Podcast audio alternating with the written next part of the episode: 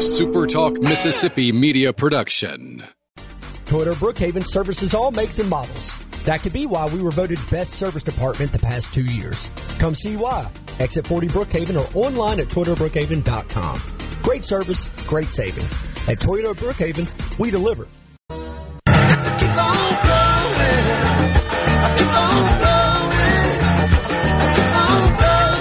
Welcome to Weekend Gardening with your host, the Empress of Everything Green, Nellie Neal. Garden Mama's on the radio now to answer your questions and call you. Hello, baby. Hello, hello, hello. Welcome to summer. I know you thought it was summer two weeks ago. No, no, we finally have, have crossed that line of the most daylight day did you go out and look at the daylight at nine o'clock at night the other night? Every, you know, that's one of the things, right? Well, it, I'll tell you this. It is certainly going to reflect summer when you take a look at the next week or two in our part of the world. We're accustomed to heat. We, we get that. But this is going to be relentless and in many cases dangerous. So as garden mama, I'm here to tell you, Get up early in the morning, put on all your insect repellent, get out and water your plants, do what you need to do, and then don't in the middle of the day. Come back in the afternoon, put on all your sunscreen, put on all your, your insect repellent and go at it again. But not in the middle of the day, please. It's, I need you to be here to listen to the broadcast. Show me your gardens. Triple eight eight zero eight eight six three seven. That is the Super Talk call line and always available to you when I'm here. Six zero one eight seven nine four three nine five. I trust you have that number carved into a piece of fine furniture somewhere in your house. That is the C Spire text line, which gets you here. As of course it has already gotten Trey this morning.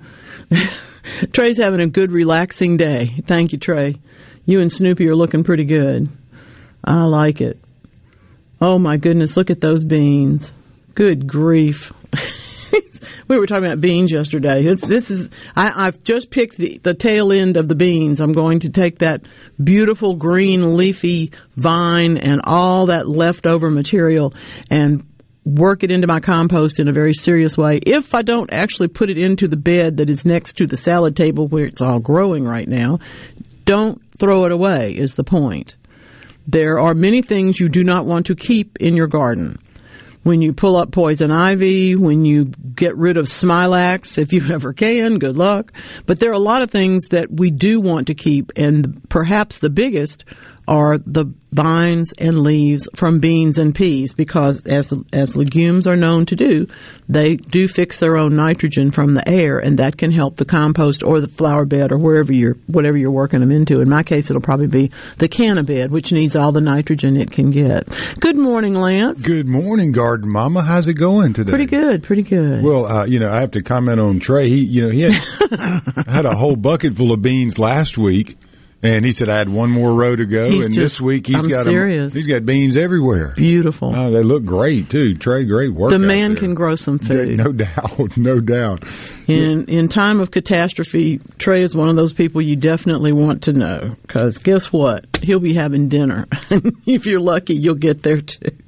Yeah, I'm getting like a a pepper here and there, and a cayenne, and a, a little of this. Nothing mm-hmm. where I could feed myself. You know, it, much more, less everybody that yeah, can eat these. Everybody beans. else, but yeah. I mean, man, he's got a crop, doesn't he? He does. He does. We get some folks on here that, and thank goodness they share their photos, and I know that's something that you enjoy, but it, it really puts into perspective when you share. Yes, and you can see how amazing the work you yes. guys are doing out there. It, it's absolutely inspiring. It makes me want to go home and be a better gardener, and I'm I I have to I will confess.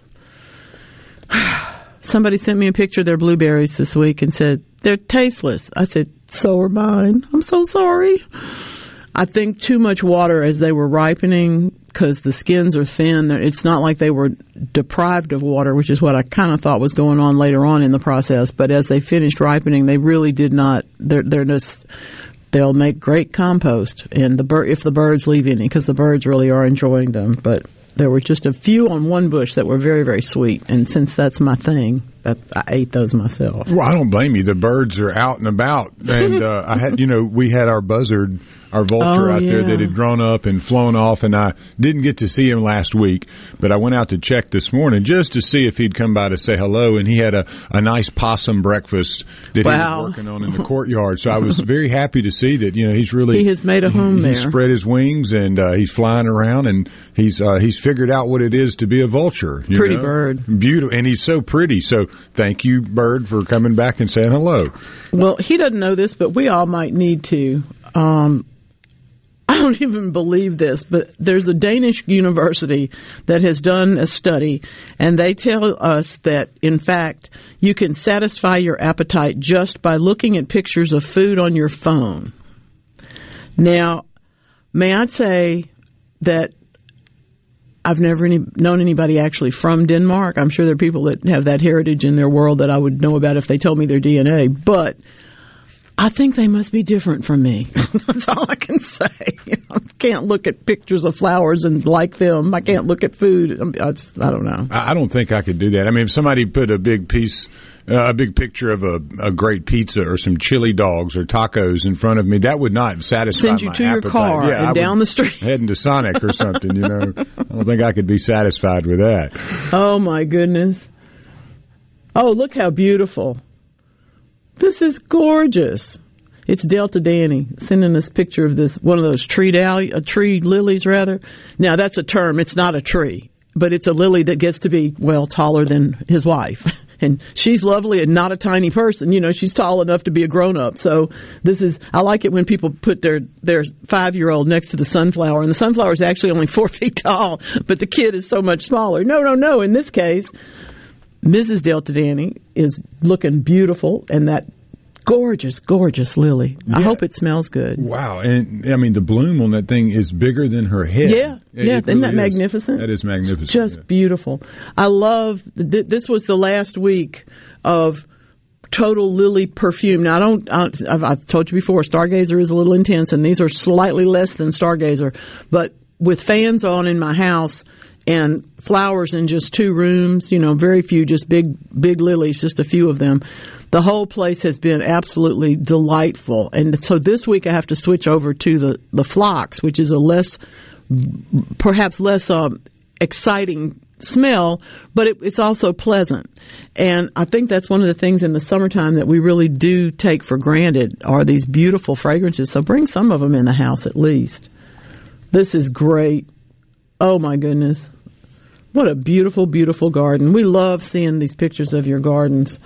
This is just spectacular. I, uh, I, I think this is Dylan's garden. Is that what you would would take from that caption?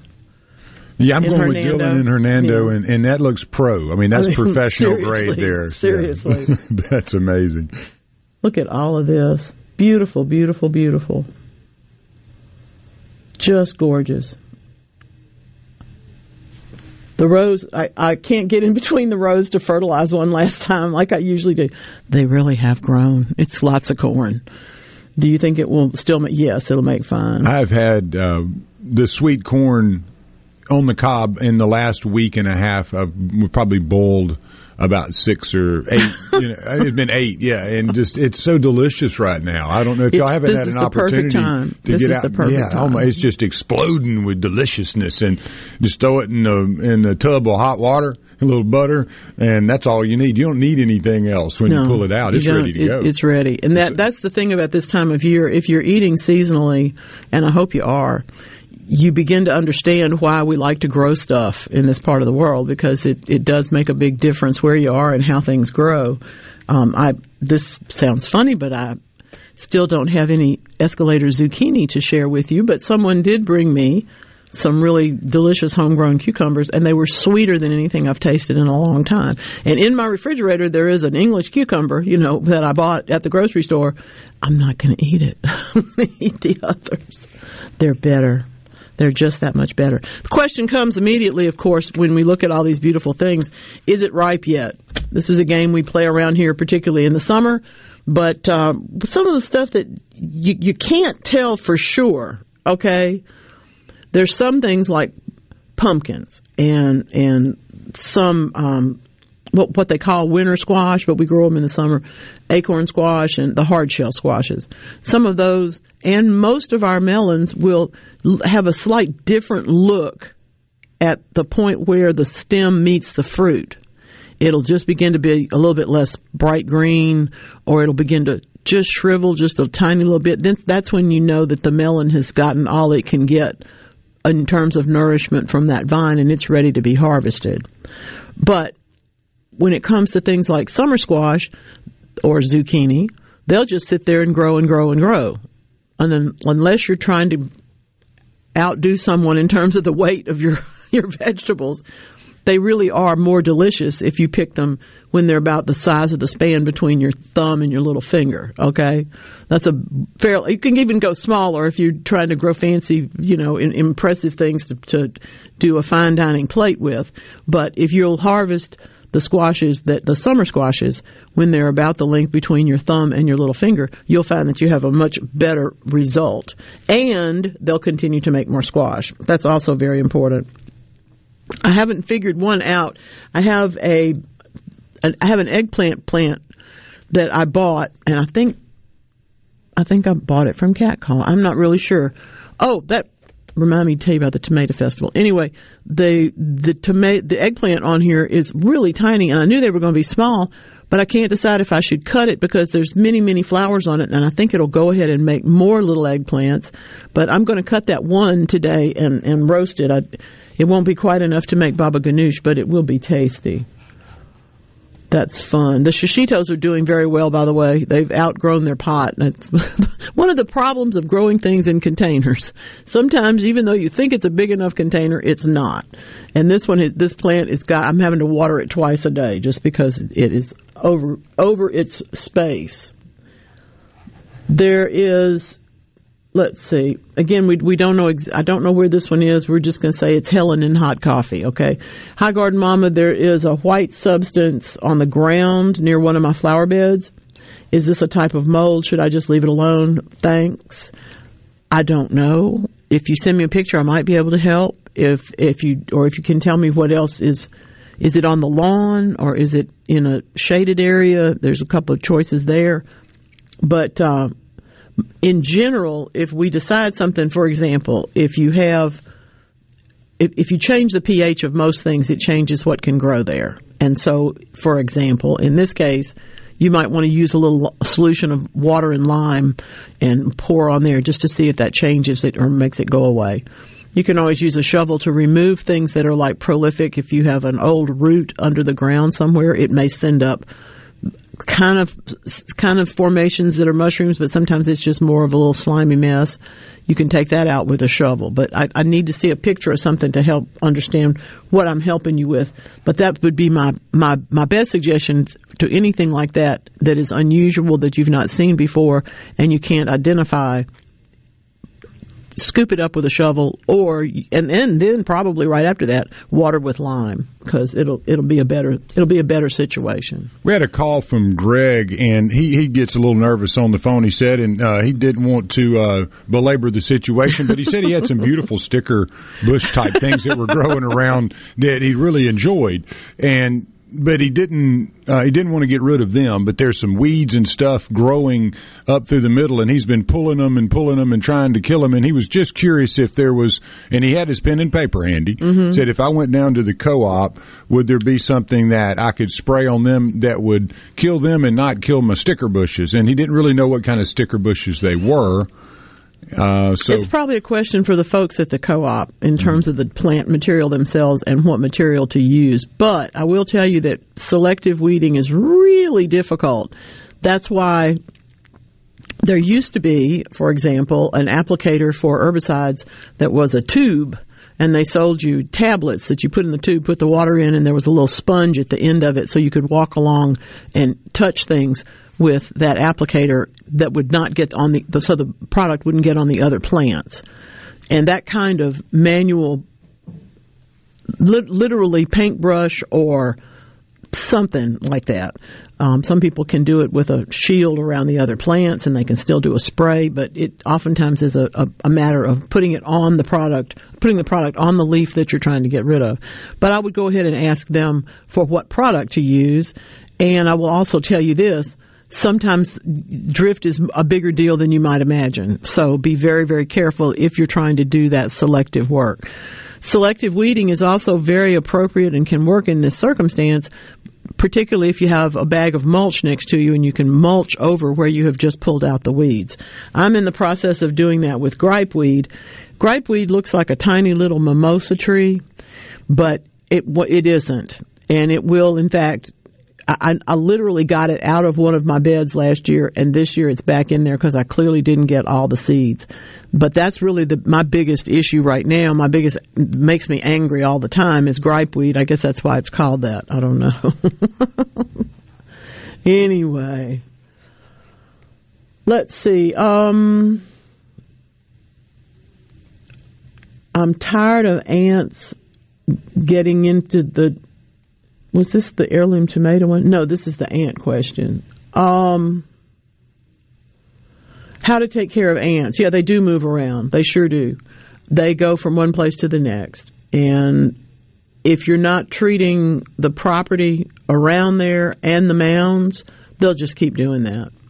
If you treat the property and you treat the mounds, all in the same action, but you do the property first, then the ones that escape the mound will go out into the property and find the other poisons.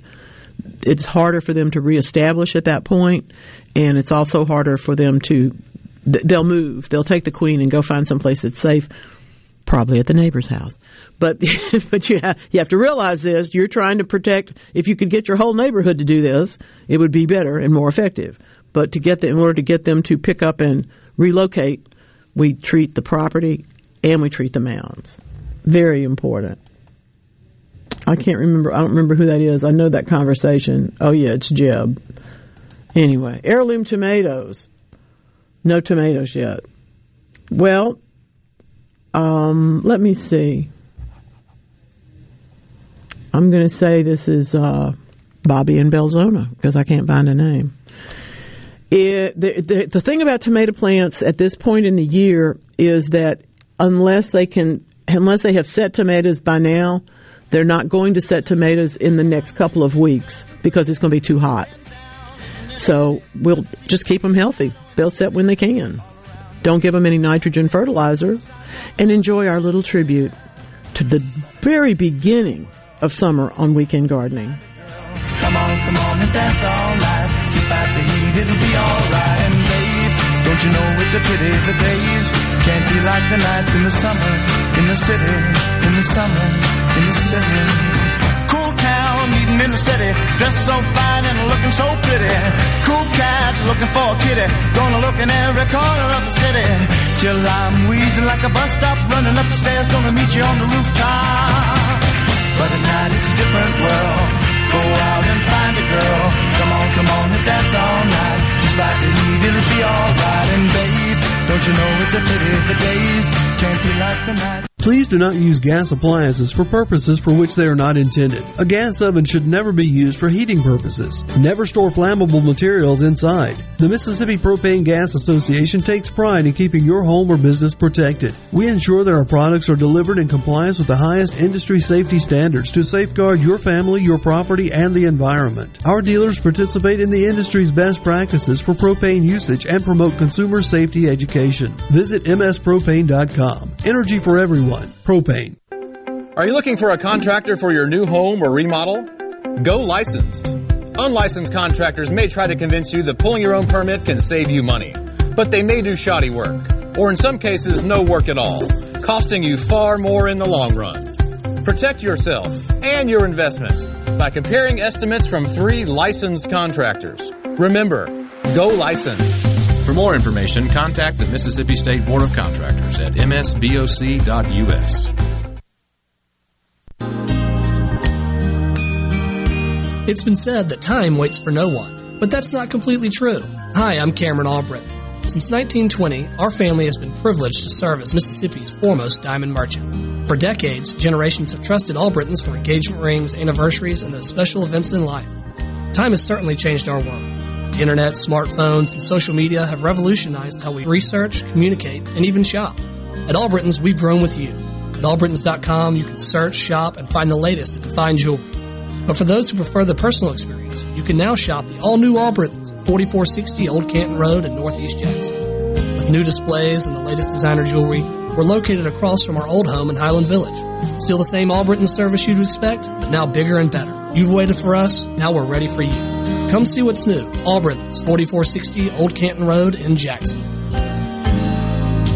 At Albritton's, Albritton's Jewelers. At Fillmore Buick GMC, we strive to make buying your next vehicle easy and take care of you long after you drive off the lot. That means upfront and honest pricing, doing everything we can to make the time you spend in the dealership as short or as long as you need. It means we understand that purchasing a vehicle is more than just a transaction for you. We want you to enjoy the experience as much as we appreciate your business. Find your next Buick GMC or pre-owned vehicle at FillmoreBuickGMC.com. Fillmore Buick GMC. You drive everything we do.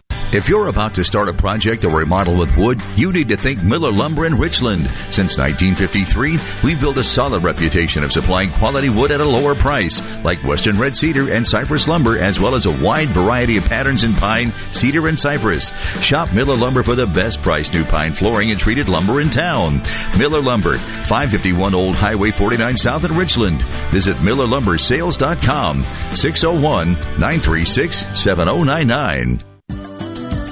For adults with moderate to severe plaque psoriasis who are candidates for systemic or phototherapy, now there's Skyrizi, Risankizumab Riza, a prescription-only 150 milligram injection. With Skyrizi, three out of four people achieve 90% clear skin at four months, and Skyrizi is just four doses a year after two starter doses. Nothing in me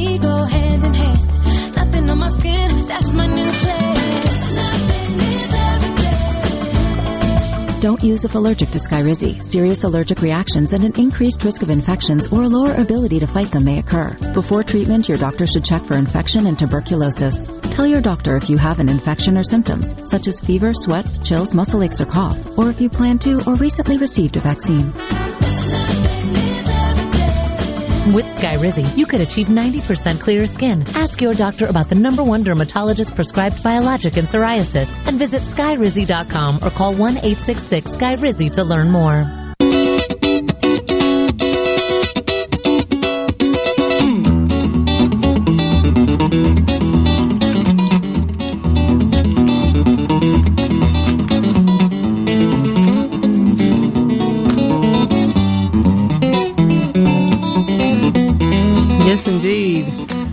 It ripe yet? Can I pinch it? What are you going to do with all that basil? Hmm, big questions for the beginning of summer. That is for true. I have, uh, a, there's a little alarm that goes off in my head every year in June. If you haven't pinched Clara Curtis and Joe Pye weed and the other things that we like to pinch to control their height for fall bloom, you're getting close to the last time to do that. But you, like me, may have Clara Curtis that's only four inches tall now because it got so frozen. Not, I don't think I'm going to have to pinch it. I'm going to pinch. There's a couple that are taller, and I'm going to pinch them. But what we do that for is to encourage more blooms each stem and have each stem be much stronger than it would be on its own. So that this is the time to think about doing that as well looking at Sue's tomato, and I'm I'm gonna I don't know for sure, but I'm gonna guess this is like a Black Krim. It's a beautiful um, heirloom tomato, and I just don't know all of their names.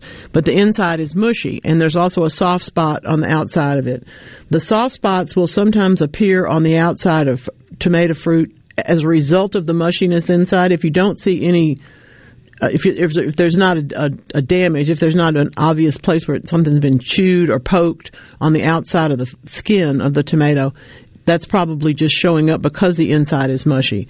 And the insides are generally mushy, and this this can be more of a problem in heirlooms, but is not necessarily a bigger problem. What we see is that we're we grow with too much nitrogen. If you have lots and lots of really big, healthy, happy leaves, and you have used a nitrogen, say you've been growing them with compost, that can cause a mushy fruit because it's too soft. The whole plant is, it, it, in a metaphoric sense, is too soft. But if you if you have are using another fertilizer of some sort, you're probably lacking potassium because potassium is the thing that keeps the cell walls sturdy. And my concern is that when we grow with literally when we start, you know, adding compost to make the soil better, adding organic matter, we do get a lot more nitrogen. Then we come along and put on some more fertilizer and we have more nitrogen than we need. If you're not using though a fertilizer and you're just using the compost, you may not have enough potassium in the soil. That's oftentimes the issue and you can remedy it for the next crop just by when we get to the next point where the tomatoes can set fruit, if you go ahead and use some potassium fertilizer on them now, that can help. Uh, oh goodness. Oh goodness gracious. Yes, the internet is correct in this case, and I do like to say that every now and then because it's not right all the time. These azaleas um, do more than likely. I'm 92% certain it's just lace bugs. There could be other stuff too, but um, this, this is uh, this is I love this. This is hey Sonny. I love when folks tell me who they are in relation to other people. That's fun. The, the thing about lace bugs and azaleas is that they are a product of heat. And in the same way that spider mites are, they really get started. Once they get started, hot weather helps them. So you're wise to want to do something about this at this point in the summer the concern from from my point of view is if the plants are otherwise healthy and have just developed this symptom, you can certainly use. There, there's a couple of different products that you could use to take care of it just, just by spraying the bushes, but you've got to keep them watered. And sometimes the best way to do that is to actually put one of those soaker hoses that's also a spritz. You know, it shoots water in the air about a foot. Put one of those underneath the azalea row and let that come on every day once, even when, even if it's raining, because these things are probably thick and the rain doesn't necessarily get into them, but especially if it's not. You may not need to water the azaleas but once a week, but you really need to disrupt that environment for the lace bugs. So you're going to want to treat them because they are multiplying and living and, and destroying your plant. They can't as, as fast as they can, which is not that fast. But you also want to dissuade them from reproducing anymore. So do those two things. Okay? Okay. That's really nice let's see, Betty's in Hattiesburg. Oh yes, I would love to tell you the name of my shop on Etsy is Nelz Garden, N E L Z G A R D E N. Thank you very much. You will find interesting merch there, and also. I didn't even know because um, I don't. My, my, my my brilliant daughter does that work. There, I've also got some stuff. if if you like if you like old stuff that's really cool, but frankly, there's so much of it. It. you might. I don't. I don't collect Corningware. I don't. Although I have Corningware pie plates. I, I mean, there's a lot of things. You can get fancier stuff, and you can get probably better collectible stuff some places, but our stuff is very interesting. And plus, we have Garden Mama merch there, the notebooks and t-shirts and that kind of stuff. Okay, can we talk to Faye in West Point? Hey, Faye, welcome in. What's going on with your amaryllis? Uh, good morning. I have a question about digging amaryllis. I have a neighbor, uh, and she has millions of them. I have gotten them before when they go dormant, you know, dead, and you can see the bulbs on top of the ground. Mm-hmm. She's passed away, and their house is going to be for sale. And so now the amaryllis, I guess, due to all the weather, the rain, I don't know because mine are kind of coming back too. They're probably six inches of green growth out of the ground. Mm-hmm. Can I dig those amaryllis now? Yes. Do it quickly because okay. it's going to be hot for the next couple of weeks. yes. And nobody's going to yes. water those. so, yeah, I mean, they're you know they're, yes, they're going to be easy to get up. You can and, move them when uh, they, when they have just a little bit of. If you had told me they were in full leaf, I would have said, yeah, go ahead, but you're going to have to baby them and cut them back and do all these. Maybe they'll be okay. In this case, I think they'll be fine. They've just been they've been through the rugged year that all of us have been through already, and it's only halfway yeah. through. So I think they'll be fine.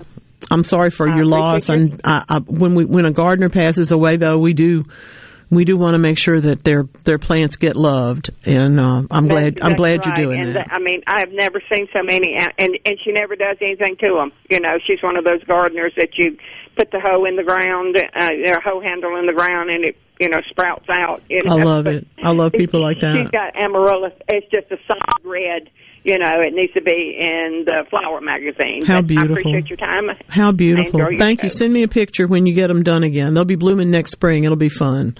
That'll be absolutely delightful. I'm going to have to look this up for Bill in Pascagoula. So, Bill, hang on. Give me give me till the break, and let me let me take a look at that and see what I can figure out. I don't know what you're looking for, but I may can find it. And uh, Miss Fay, I wanted to. She was a delight to talk to. I did get to talk some West Point football with her. You know, West Point's always on top of the ladder, so I did pick her brain a little bit, and she feels confident that West Point is going to be up there again. Oh, good. And I told her, you know, I, I do a little high school football scoreboard Mhm, show, so mhm. she was extremely well informed. And I want to tell her thank you very much. I love the input. I really That's appreciate wonderful. it. we're we're we we Multi-talented. We, we follow the tradition here of sports and hordes and there's a whole lot of uh, there's a whole lot of both right at this moment. Y'all know where I'll be at six o'clock tonight. Y'all know where I've been all week, every night. Anyway, I think I might take a nap before that, and indeed it might help me because University College of London is letting us know that in a study of people aged 40 to 70, they have found a causal link. In other words, one thing leads to another between habitual napping and larger total brain volume.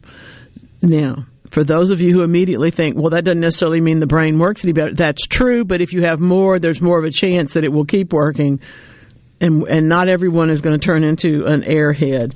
The folks at the University College London and the University of the Republic in Uruguay are publishing in Sleep Health this this particular study that short daytime naps may be part of the puzzle for maintaining brain health. For those of you who, like me, have always sort of felt that way, but don't always get a chance, maybe now we have an excuse. we'll have to think about that. Fun stuff. I do like the idea of saving the plants um, from from a neighborhood. I, I often get the call from folks, and in fact, sometimes it's a person that wants me to come in and consult with them in in that way of what's in this yard. It was an established garden. A lot of times people don't know what it all is. And my best advice to someone who buys a home that has had a gardener, serious gardener in it, to take pictures when you get there and take pictures about four times the first year. Anytime you see something blooming or something burying or something interesting happening.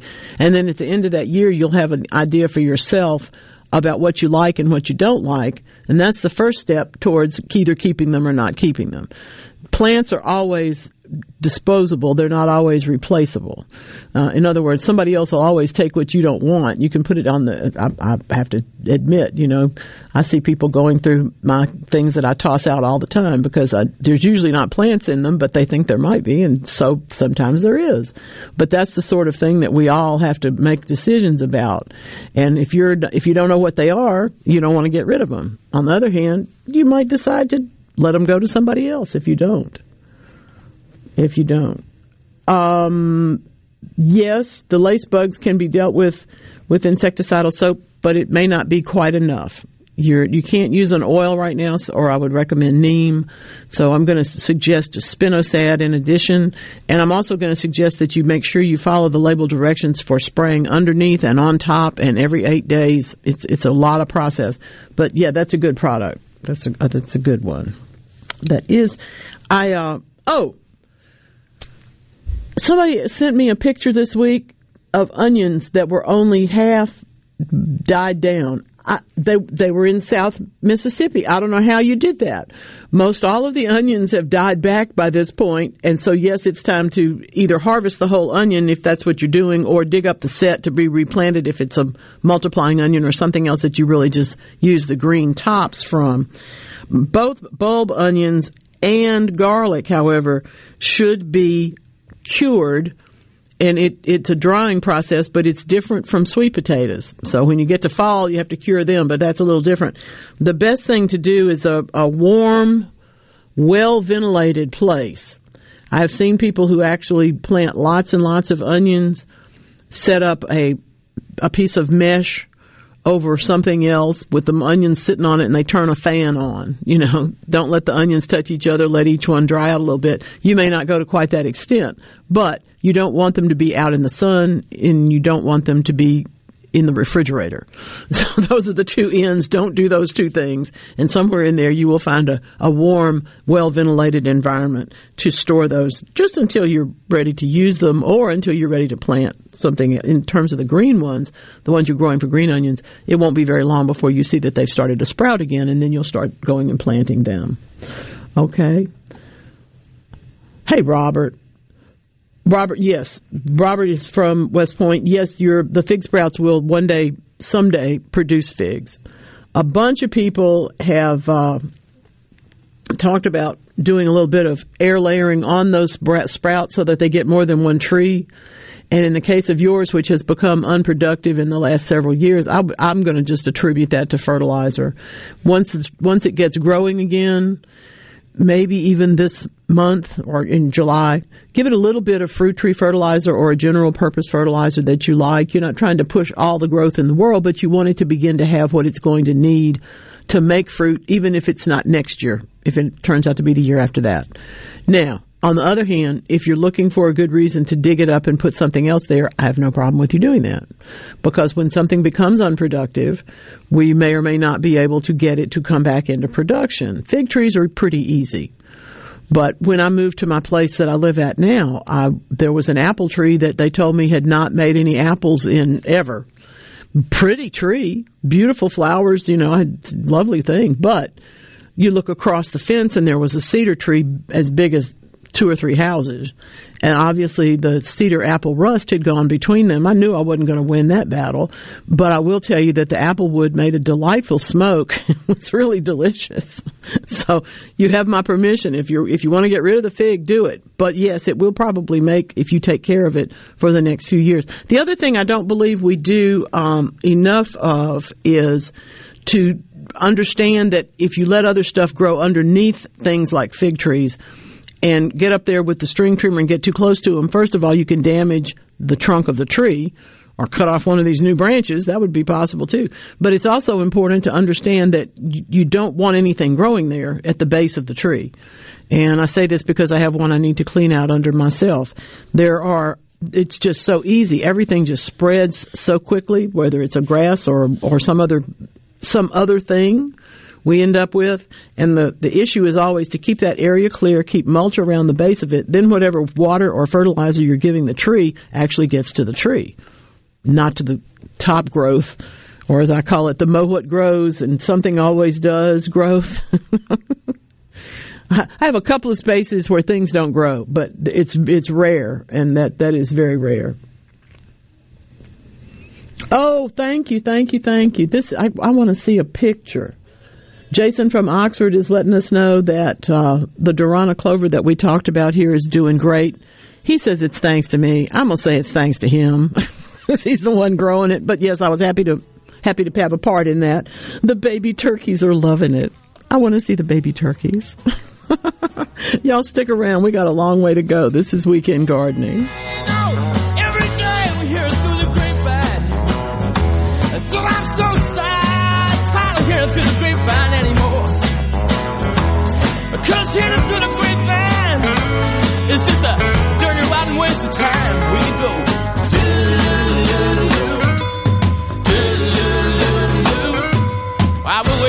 The sun to shine.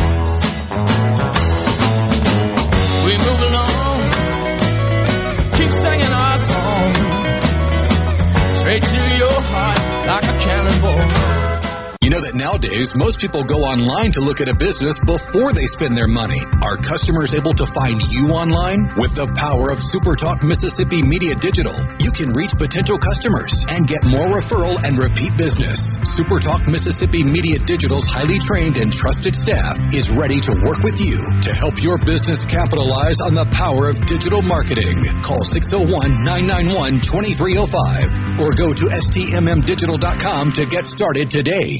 Call toll free. Welcome back. We're talking to Bob and his wife about doghouse living. Well, it's okay. Our doghouse is a double wide and two stories at that. Wow. An alternative for today's high priced homes. Really? Try having your feet hang out all winter. Yeah, it's challenging. Folks, stay out of the doghouse by calling 811 before you dig. Let's make our goal zero damages, zero injuries.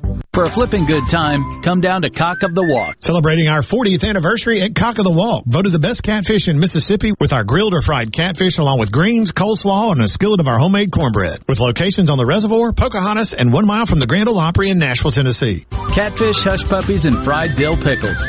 For a flipping good time, come down to Cock of the Walk. I like chicken. I like fish. I like hush puppies. I love it. Catfish is excellent. For a flipping good time, come down to Cock of the Walk. If recent hailstorms have invited Lurk the Leak into your home, call the experts at Watkins Construction and Roofing to find out what is lurking in your roof. Our rapid response roof team will be on top of your roof as soon as the next business day with a complimentary honest assessment of your roof's condition and offer solutions to keep your home and family safe. Say goodbye, Lurk the Leak. Call Watkins Construction and Roofing today at 601-966-8233 or visit losetheleak.com. What do you have to lose but your leak? Do you suffer from allergies, sinus, or respiratory problems, or just want to improve the quality of air you breathe in your home or business? Pure Air Consultants can help. As your indoor environmental specialist, we clean air ducts, install UV lights, and service all makes and models of heating and cooling systems. We offer the most dependable Energy Star qualified systems in the industry. Call Pure Air Consultants today, 601-939-7420. A proud provider of Rheem Home AC systems. Are you feeling it? The new degree of comfort.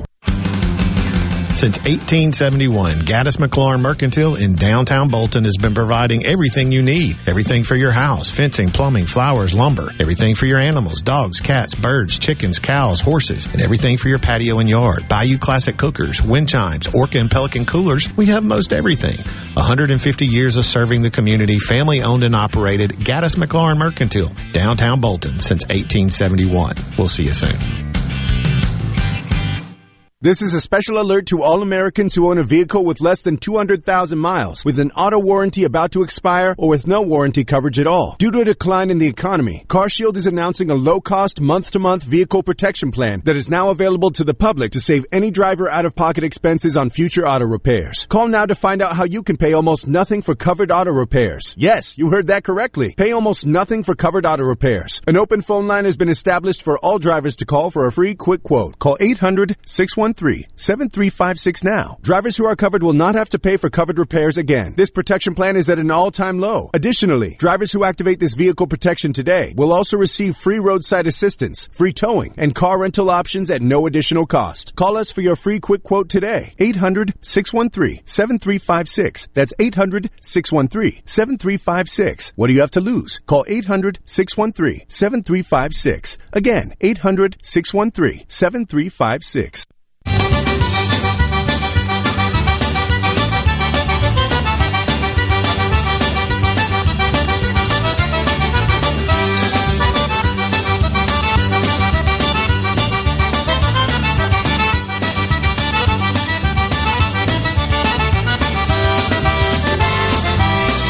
As we go down the bayou to Big Mamou, to a little Cajun two step. And, you know, one of the reasons why the two-step is such a distinctive dance is because it can be done in shrimp boots.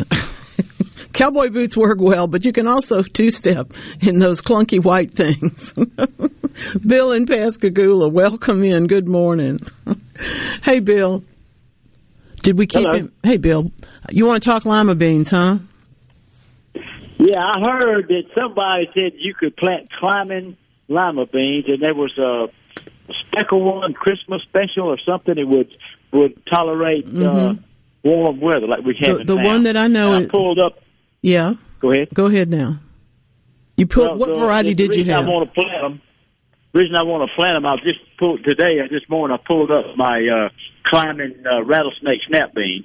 But they quit. They quit on me. Mhm. But they were very, very good. We put up about thirty-five quarts. Oh, I'm Plus, so we, uh, excited. That's so wonderful.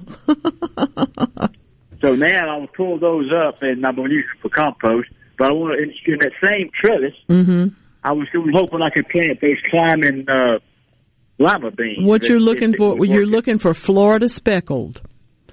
And it is a speckled bean. It is heat resistant, and it it it's a really delicious bean.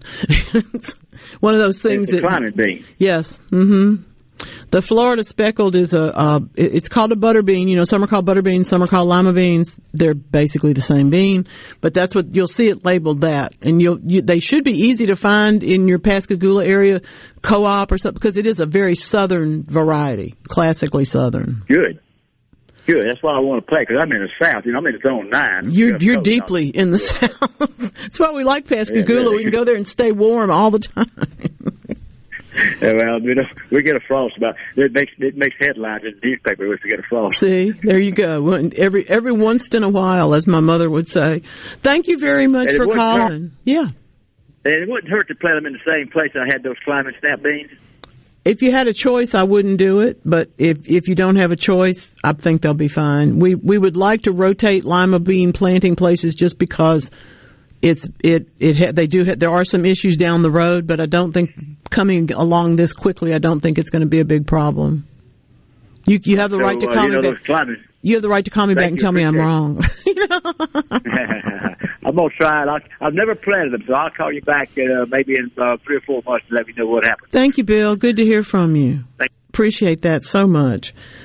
I love Florida speckled butter beans. I, I also, I'll tell you what else I like that you can plant at this time of the year that will grow is Dixie butter peas. And I have, I, I don't grow them right now. I don't have that kind of space, but that's another one that could, that's heat tolerant and does a really good job. Thankfully for all of us. I don't I don't really plant that many running beans. I like the bush beans myself, but uh, I like the way the running beans look. Just for those of you who don't happen to know the the geography of all of this, I tell you all the time we live in a vast space in terms of gardening. We have everything all the way from Zone Nine in Pascagoula.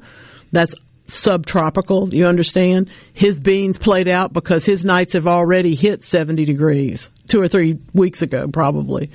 But when we get up to Trey and Grenada, that's up in 8A, maybe 7B. I'm not sure how far up, up north his particular space is, but that's where the zones change. So his are still making.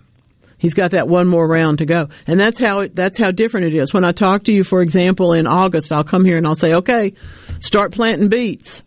Well, we want the beets to be where the weather is a little bit cooler, so we plant them sooner in Grenada than we will in Pascagoula. Okay, that's how that works. Everything's nothing's more than a couple of weeks away from each other because we grow the same things and we grow them in many of the same ways. But because our situations are just a little bit different, things things respond differently. It's not like California where there's so many different zones. The people in the next subdivision from you may not have the same climate, you know, particularly if it's going north or south of you. The temperatures can change by in that little bit of a space. But in our part of the world, we have big zones to look at, but we also have different ways that the plants behave. So it's kind of fun. It's a it's a nice uh, a nice piece of all of that. Oh, the the the issue came up this week. What do you do with dahlias? You know, of course, um, a, a lot of y'all are involved in the flower growers of Mississippi or the Mississippi Urban Forest Councils or the bloom towns or any of those things. And so we, we, we all end up with a lot of dahlia bulbs. So what's the story? Well, when I gardened in further south from here, we dug them up every year. You know why?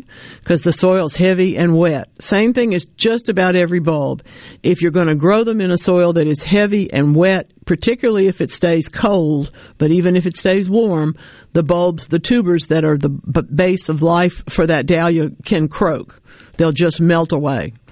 But if you live in well drained soil or if you manage well drained soil, even if you don't live in it, you manage it, you take care of it that way, they can stay from year to year. So I wanted to tell you just a little bit because there's so many of you growing dahlias and may not have done so before, but should. These are the big dahlias, the little bitty dahlias that you grow from seed that are in the front part of your flower bed. This is, they don't work like this. They do have, they do form little tiny tubers, but they for the most part are grown from seed. The dahlias that are grown from the tubers though, are usually at least two feet tall, sometimes three feet, more often four, five, and six feet tall. Um, we're growing one this year called Solar Flare that is beautiful, but it's huge. So you don't you have to understand which variety you have to know how much space to devote to them.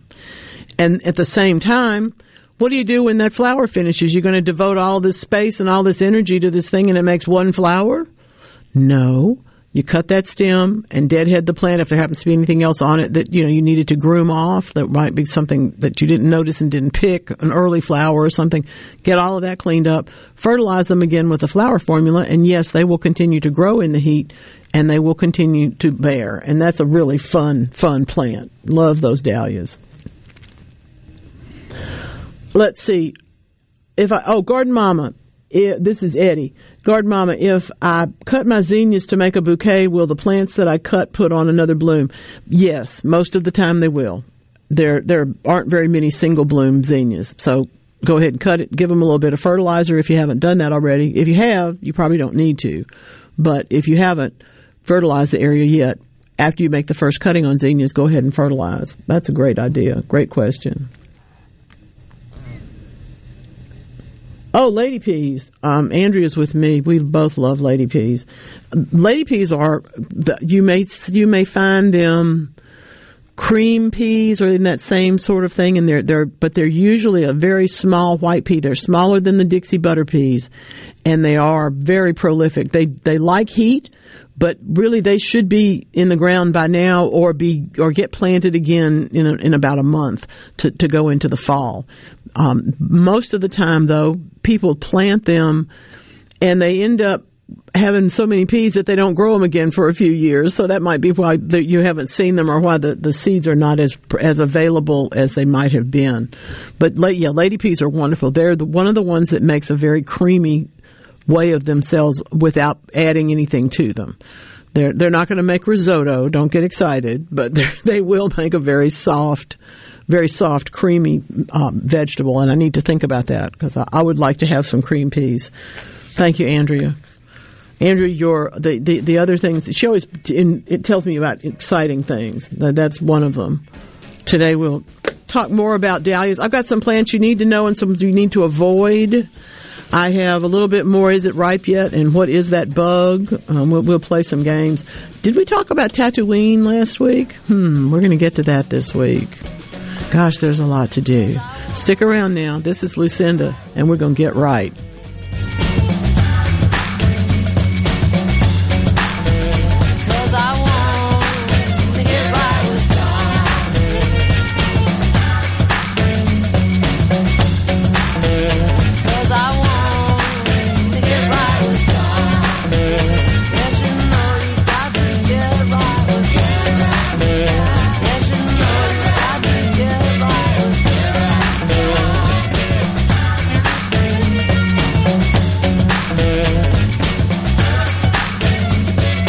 Hello, I'm Colonel Randy Ginn, Director of the Mississippi Highway Patrol.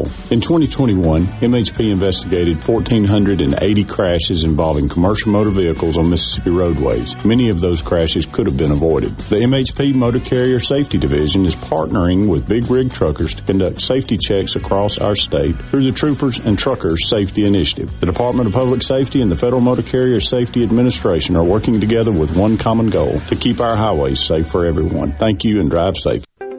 Are you looking for a contractor for your new home or remodel? Go licensed. Unlicensed contractors may try to convince you that pulling your own permit can save you money, but they may do shoddy work, or in some cases, no work at all, costing you far more in the long run. Protect yourself and your investment by comparing estimates from three licensed contractors. Remember, go licensed. For more information, contact the Mississippi State Board of Contractors at msboc.us. In life and in business, one thing is certain change.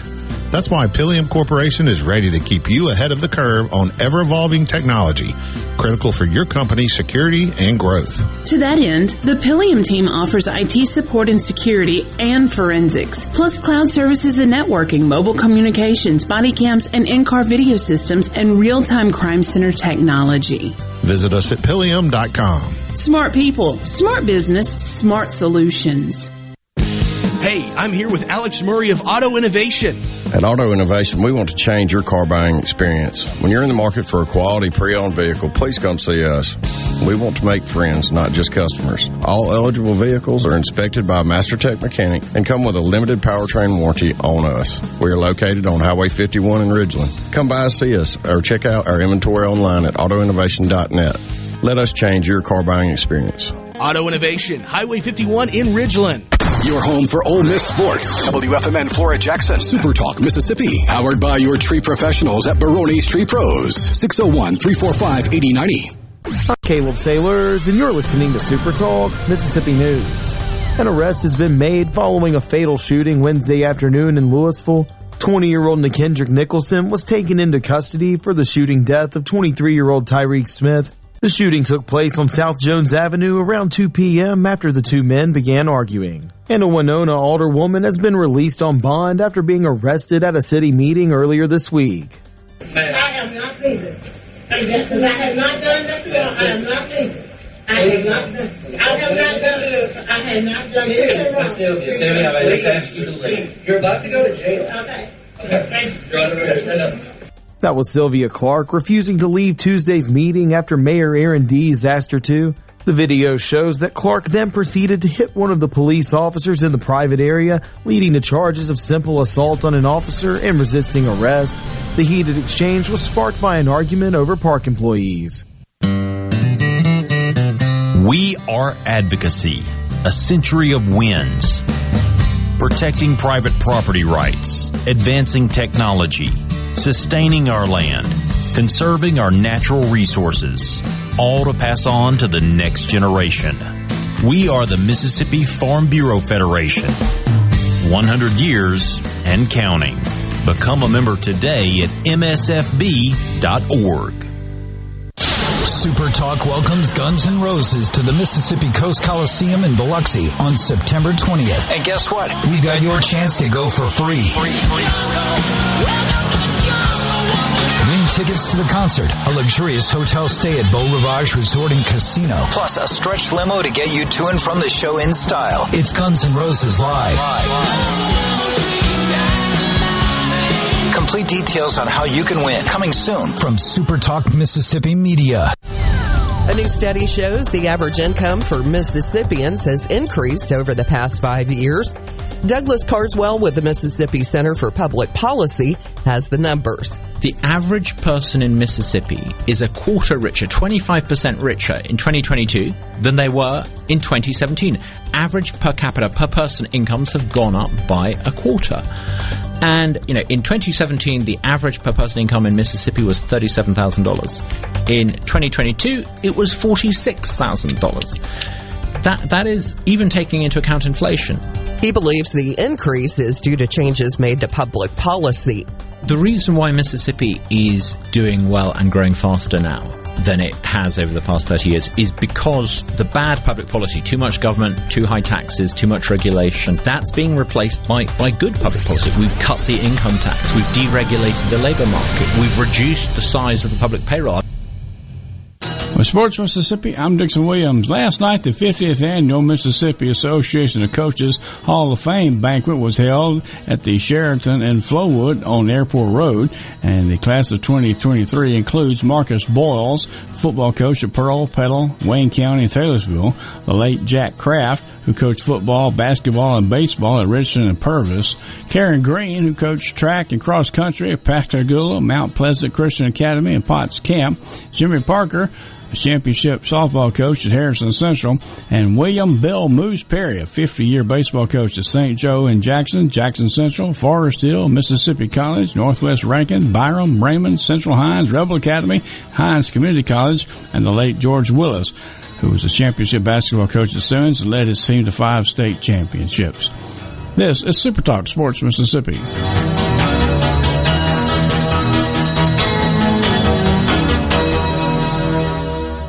It's a big job keeping a whole planet fed. More American producers are turning to the fuel that gives them the power to do it. Propane. With lower costs, cleaner emissions, and greater reliability, propane can do more around your operation better than any other fuel. And with an abundant supply made right here in the U.S., you're helping America stay energy independent. We've got a world to feed, so let's get to work in a clean energy revolution. Energy for everyone. Propane. For more information, visit mspropane.com. Super Talk welcomes Guns N' Roses to the Mississippi Coast Coliseum in Biloxi on September 20th. And guess what? We've got your chance to go for free.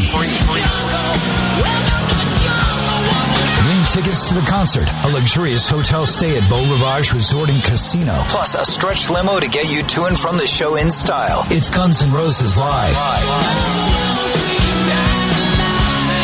Complete details on how you can win coming soon from Super Talk Mississippi Media. The College World Series is down to two teams, and they're both Southeastern Conference foes. The Florida Gators, who went through bracket one undefeated, and the LSU Tigers, who came through the loser bracket and bracket two, will face each other in game one of the College World Series Championship Finals today. Game one gets underway at 6 o'clock tonight. And game two on Sunday is scheduled for 2 o'clock. And then game three, if necessary, on Monday will be a 6 o'clock ball game for the College World Series Championship final between LSU and the Florida Gators. And Southern Miss junior pitcher Tanner Hall has been announced as the 2023 recipient of the ABCA Rawlings Division One Gold Glove Award, recognizing the top defensive player at each position in each division of college baseball. Hall was the Sun Belt Conference Pitcher of the Year and Southern Miss's first Gold Glove Award winner for the Golden Eagles. I'm Dixon Williams. This is Super Talk Sports Mississippi.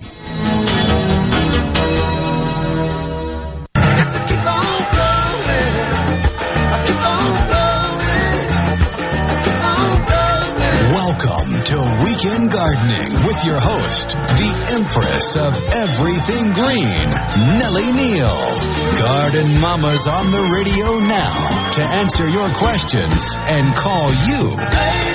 Hello, baby. Hello, hello, hello. My goodness. Oh, my goodness. What a bunch of gardeners we are. Y'all ask the best questions. This is this is so much fun today. I, it's always fun, but when the questions are things that I'm not expecting, it, it's even better. Here's one. Here's one now. This is supposed to be butternut squash. Terry Ann from Eggville has sent a picture of this butternut squash. She says, My impatient gardening friend has been picking them green. It's the proper shape, by the way. I'm telling you this proper shape for butternut squash looks just like one, just looks like it's a, a little on the early side for being picked. But her friend says that he's been slicing the whole thing and sauteing it, claims they're extremely tender. I bet they are. One of the things that we find, of course, as the hard squashes like this one, this is the hard shell squash, the butternut acorn will do this, um, Mediterranean will do this. There's a bunch of them, but they're, they'll they're perfectly edible when they're younger. The reason that they develop those harder skins, and for, from our point of view, not from the plant's point of view, but from ours, is so they can be stored, shipped, kept, held onto. I don't even know how old those butternut squashes are at the grocery store, but some of them practically need a hatchet to get into. Man, I mean that that's impressive though. But and the, and if you're slicing and eating the whole thing, obviously the seeds have not formed yet.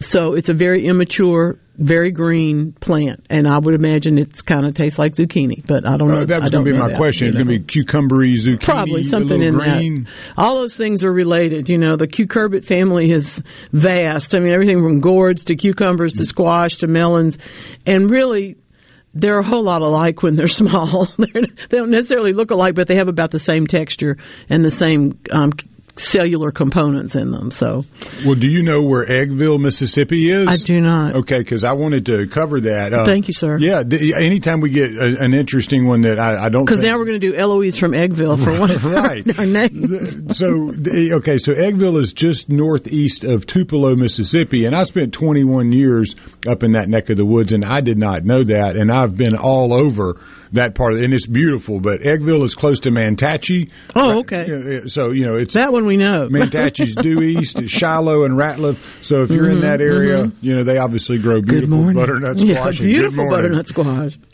That's marvelous. What fun, huh? Molly's here. She wants to know what kind of fertilizer to put on the zinnias. This is really one of those questions. It's so good. It's just great. Thank you for asking it. We, zinnias are, are called old maids. That is not a pleasant name. It is slightly pejorative. We all know. But the idea was that even an old maid could throw out the seeds and they would just grow. That was never true. But that's what people said, okay, because they are easy to grow. And if the, the biggest problem that you can give to a traditional zinnia, you know, tall stem, cut the thing and put it in the vase, flower is is to give it a really really rich soil because it will end up with wimpy stems and really wimpy leaves and sometimes even get leaf diseases.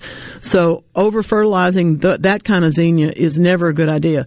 The best suggestions for people who are first planting them put some flower garden food or vegetable garden food even into the soil when you plant the seeds and usually that's all you have to do. Okay? Seeds come up, you thin the seeds, and then the plants grow and they bloom. And that's all you have to do. Um, however, we have fancy zinnias. We have things that you'll see they're intended to be grown in. There's some even that are maybe two feet tall, less than that, and have lots of flowers on a whole clump thing, and they're intended to be grown as plants in a row, perhaps going up a sidewalk. This is not the narrow leaf zinnia that we're growing if you're in that group with me.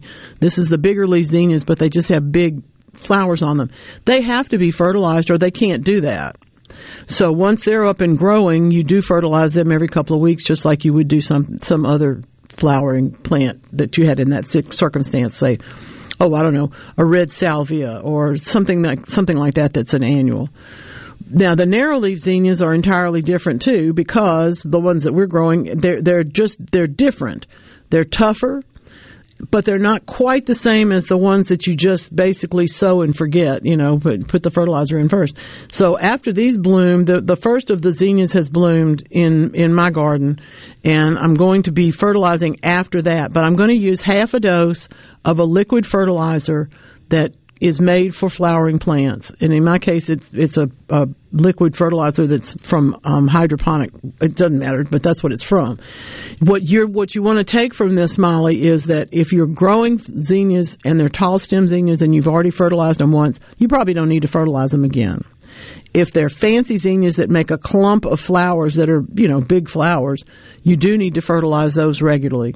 If it's a narrow leaf zinnia with a smaller flower on it and lots of flowers, it, it, it really doesn't need to be fertilized until after it blooms. So it's real simple, just different. It's as if they were different plants because they've been bred for different reasons. In, in my world, they're all pretty, but they don't all make a great bouquet. so.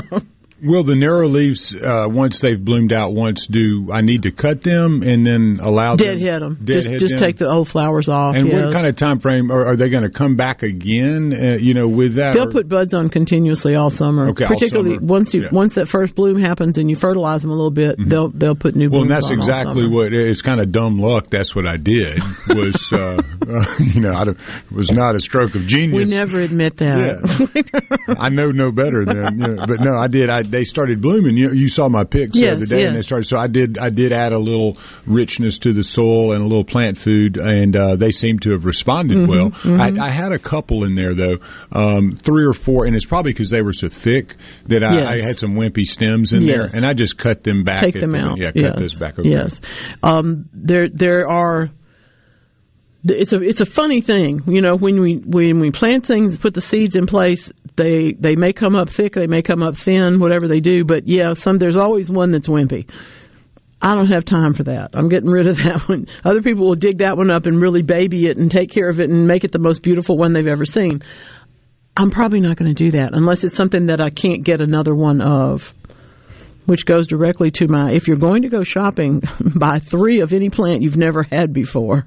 Then you can plant one where you think it goes, one where you don't think it goes, and hold one in a container in case both of those fail.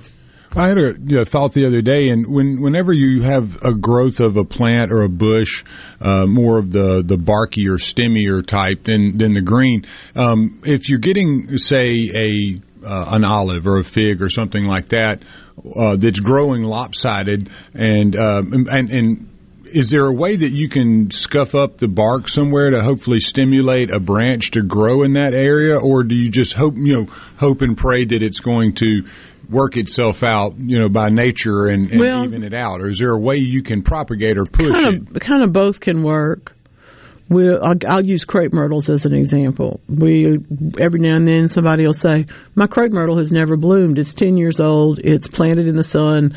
I only fertilize it, you know, the right amount. It's not over fertilized with nitrogen. It's not going to put out too many leaves, but it's never bloomed." And you will actually in horticulture journals you will read that the answer is to whip the tree and take take some sort of a piece of the tree's branches or some other thing and, and literally bang on the bark of the tree because that does stimulate auxins to do something different than what they're doing. The people who don't think this works and have no proof that it, the other people don't, we don't, nobody has any proof that it works, but it does sometimes. The other answer, of course, is it was going to bloom anyway. Okay. But that is something that we do. My, my answer would be to do a little trimming on it to stimulate new growth and maybe flowers at the edges or the ends. But yeah, if you need to get it to do that, go ahead and, and bang on the tree. Now, the same thing is true of the crepe myrtles that people when people weren't people first started not pruning crepe myrtles we ended up with some that had an arm over here and you know a, a cluster of flowers over there and leaning out here whatever. They, they they were not necessarily they needed to be pruned more than they were but they didn't need to be pruned as much as we were accustomed to doing with a chainsaw. So in getting used to that there was a whole lot of that effort to perhaps um, make a little bit of an incision on one side at a bud so that that would be damp. Because you know when we when we hurt a plant, a plant it tries to survive, and the first thing it will do is to callus over a little bit, and then it'll try to send out a shoot. So I'm not going to discourage you from doing that, but you're going to have to find a growing point in order to make the wound to make it work. Does that make sense? A hundred percent. And I, I, was daydreaming, you know, going, I need to ask the garden mama this. I don't want to try it, but it seems like well, there's may- a lot to be. I mean, there's there's people out there doing it all the time. Mm-hmm. And the other thing that they'll do is to cut off the good side so that the other side has to branch. But I like the idea of wounding it is another thing that comes from kind of from the crepe myrtle world, but it's as much from the Disney world as anything else because the, the horticulturists there do all sorts of things to get stuff to put on new branches and blooms, and we benefit from their their efforts in terms of research. Let's see now. What happened to my tomato? I have two plants in one container, which it looks like that might be part of the problem. They're probably crowded by now. Both are producing tomatoes, but overnight the the leaves dried up. I have ten more containers that are doing great so far. and second, how do I get rid of Smilax? Hmm, move. Um, the tomato question. Let's take the tomatoes first because that's almost easier. I think in, if everybody goes dry overnight and your soil is not dry, you have an insect problem. So I would move that container away from the others and start looking for what's dehydrating those leaves. On the other hand, if there's no insects present, and this is the one that is, at, say, for example, on the farthest west side, it gets the most sun or something like that. It may have you may have watered it because you were worried that it wouldn't get enough water, and it may actually have turned turned into nothing because it had too much water in it. So you can feel the the soil until that part of it. But if it is if it's acting that much differently from the others, and I, I grant you that it's probably crowded, but that alone would not do this. Move it away from the others and inspect it for insects. You may lose you may lose this plant. You may lose this container, but the others will be fine. That's really that's I hate that I hate that that's what we have to talk about, but that's always what we have to talk about. Now, Smilax for those of you who have lived in other parts of the world or the other parts of, of say, for example, so many of us have connections and friends that live in North Carolina, they call this vine greenbrier and they eat the growing tips of it. That's fine. I have to tell you, if you picked off the tips of this vine where I live, the rest of it would wrap itself around your leg and knock you on the ground before you could get it. And then the thorns would be two inches long by the time they found you. Okay. This is a vigorous, vigorous vine. It's pretty, but it's also really, really mean. And it, if you want to cut it, the, the idea that we're going to go spray it and not anything else isn't going to work. So you're going to cut it off, mark where you cut, and then that so that we can come back as soon as it gets a little bit of height on it. That's when you're going to dig it out, and you're going to have to dig out a lot. But you're not going to try to dig out a vine that is five feet long and has thorns all over it. You're going to cut it off, get rid of that, let it come back up, and then begin digging. If you use an, a, a weed killer of any sort, that new growth is much more vulnerable than the old growth anyway, in the same way as poison ivy or Virginia creeper or anything else that you're trying to get rid of. But you really want to attack the new growth, and don't don't feel like when you pull it up, you've pulled it up.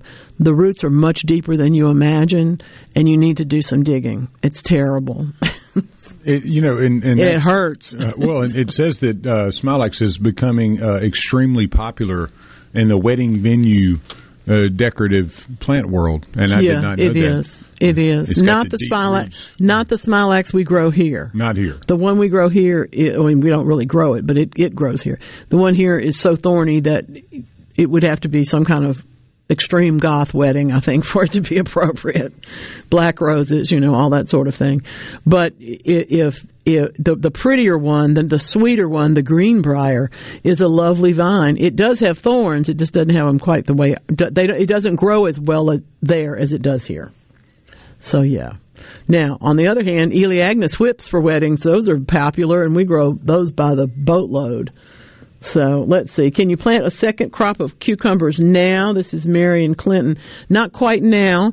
Wait until about the 10th or 15th of July and then and and you can get those started again. That there's not it's a little too soon to set them out. So I'm not going to do that right now. What do I do about brown spots on my blueberry bush? Um, it, it looks like it's fairly crowded in the planting itself. If those are, if that's all that there is to it, your pruning will take care of it. You just need a little bit better air circulation inside that plant, I think. That, well, that would be the first place to start. There are some leaf diseases, but they're not, not very common. Okay. speckled butter beans. We, we always talk about things. We always get into things, and, and then somebody else will go, "Well, wait a minute. I, I remember that, or I like that, or I want to do that." And I'm happy to tell you that uh, there's no reason not to. You can plant those all through our region and enjoy them from now all the way through. We just depending on where you are as to when you plant. But yeah, you can do that. Now let me see. Oh, I think that's that's the other. Yes, that's the other text. Okay, what's going on with Wes today? Even though that's, that's the heirloom. That's the Cherokee purple. What's going on with Wes? You're gonna have to tell him to turn the volume down on the radio because that wasn't us. oh my goodness. Yeah, we do start up the the second. I'll, I'll, he was talking, but uh, he was just saying that um, for the caller that called earlier Mhm. looking for the Florida Mhm. speckled butter beans, that uh, he probably was going to have a difficult time finding those. That they had not had any around the coast in quite some time, but that if he uh, probably would have to order them. Probably Mhm. only going to sell you about 50 at a time. But if he found somebody that was doing any of God's work down on the coast to call in and let us know. Let us know about that. Florida speckleds are not, to my knowledge, in short supply. I just don't think they're. I don't think they're as popular as they were maybe ten years ago or something. So therefore, when we ran into the pandemic and people didn't produce as many seeds because they didn't have as much labor to go out and collect them and all that sort of thing, a lot of those sources sort of shrunk up a little bit. But I, I will take a look at the break and see if I know. Um, I'm, I'm, I'm fairly confident I know one place to get them, so I'll try to pass that along. Let's see. Um, well, I'm not really sure if that's the right plant or not, but I'll take a look. We're going to check out Mary's tree. It, it has it has interesting form. It makes my fig tree look almost like it has a friend because mine looks a little wild, but it's not a fig. Oh my goodness.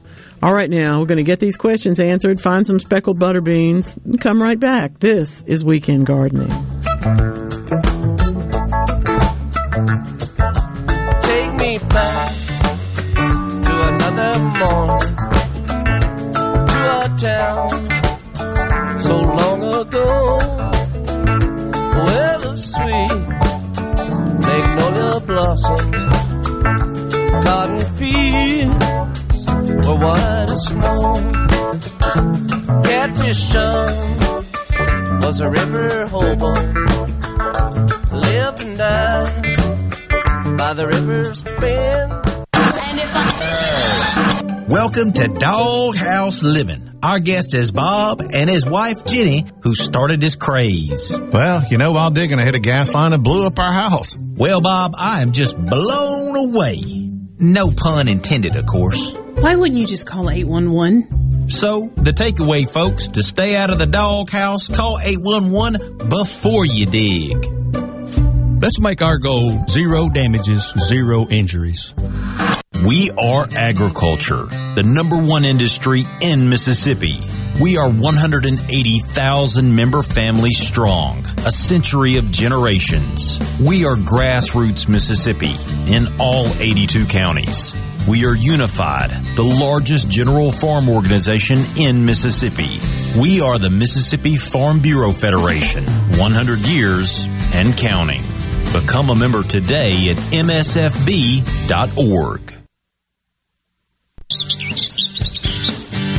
Garden Mama here for Lakeland Yard and Garden. Now is the time to get yourself to Lakeland Yard and Garden for the largest selection of patio furniture, outdoor indoor living areas, umbrellas, replacement cushions, and beautiful fountains and stepping stones. You'll even find Kamado Joe grills and collegiate gift items. The expert staff members at Lakeland Yard and Garden will be happy to guide you through their large nursery stock of bedding plants, perennials, tropicals, and more. While you're there, be sure to get your topsoil or mulch sold by the bag or in bulk. Lakeland Yard and Garden even offers local delivery. Lakeland Yard and Garden, growing your way and serving you for over 40 years. Stop by or call today, located at Lakeland Drive and Airport Road, 601-939-7304, online at lakelandyardandgarden.com. Listen to your garden mama now. It's Lakeland Yard and Garden Center for all your gardening needs and a whole lot more.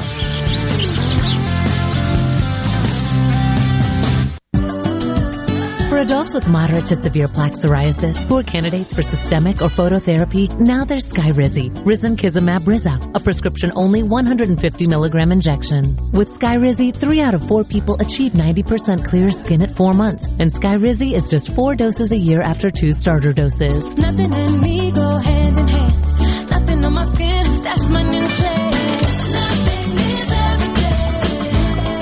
Don't use if allergic to Skyrizi. Serious allergic reactions and an increased risk of infections or a lower ability to fight them may occur. Before treatment, your doctor should check for infection and tuberculosis. Tell your doctor if you have an infection or symptoms, such as fever, sweats, chills, muscle aches, or cough, or if you plan to or recently received a vaccine. With Skyrizi, you could achieve 90% clearer skin. Ask your doctor about the number one dermatologist prescribed biologic in psoriasis and visit skyrizi.com or call 1-866-SKYRIZI to learn more. Are you a hard worker? Are you dependable? Do you have a good attitude? Do you want to be part of a team? If so, the Black Label Bridge Builders at Key Constructors offers lead men and women purpose-driven career opportunities with on-the-job and outside training, leadership development, and benefits. To learn more about what it takes to be a Black Label Bridge Builder, please visit Key's website at keyconstructors.com. Please also follow at Key Constructors on Twitter, Instagram, and Facebook to see regular updates on the Black Label Bridge Builders. Hey guys, ditch that baseball cap. If your dad was bald by middle age, you're thinking to yourself, hey, that's going to be me. Well, today, losing your hair is your choice. I'm Dr. Michael Konoski at Mississippi Hair Restoration in Metro Jackson. We can actually stop loss and regrow your hair. Our new, affordable, non-surgical in-office treatments get amazing results. So guys, here's the pitch. The sooner you start, the less you have to lose. Ditch that baseball cap today. See our results at stophairlossms.com.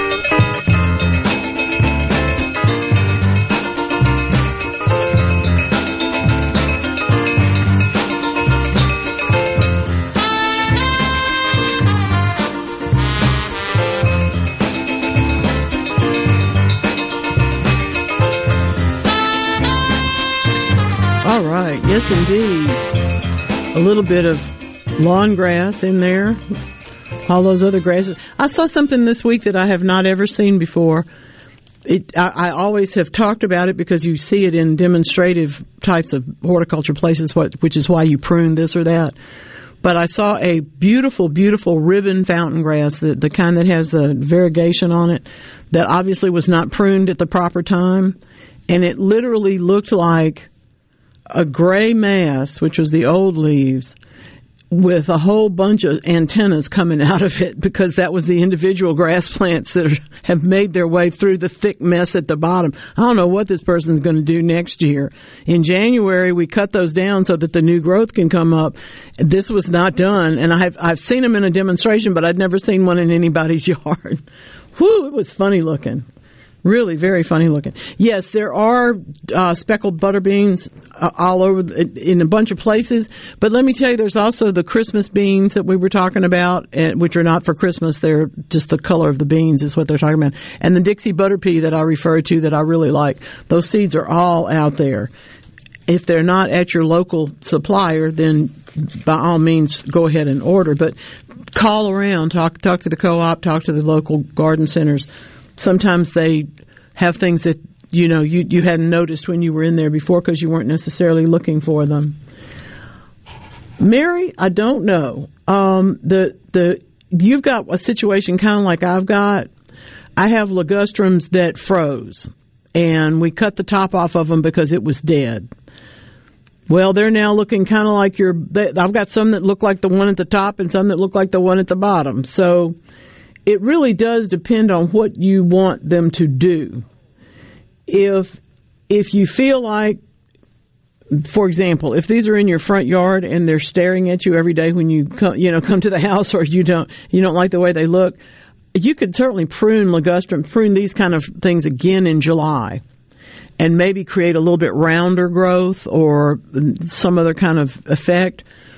But I'm leaving mine. I'm just going to see what happens, and then sometime next winter, I'll probably do some sort of pruning. I, I, hope I don't have to eventually take them all out because I have one that hasn't got any more leaves on it than your first one, and I have others that have a whole bunch of leaves.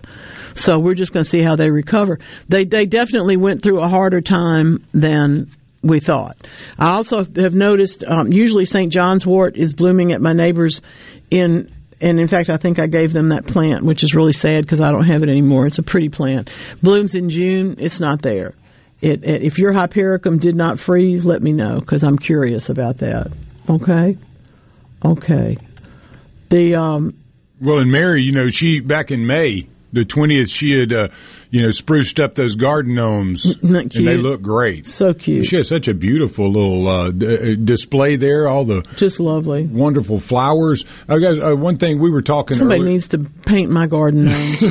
They're sad. those look. Those are vibrant. Oh, those look great. They match up so well mm-hmm. with the mm-hmm. colors. Oh yeah. You know, Perfect. we were talking earlier in the week or last late last week about a plant or a tree that I'd sent you a picture of, and it was the Chinese tallow. Mm-hmm. And man, let me tell you what and within a week, you know, it drops so much stuff.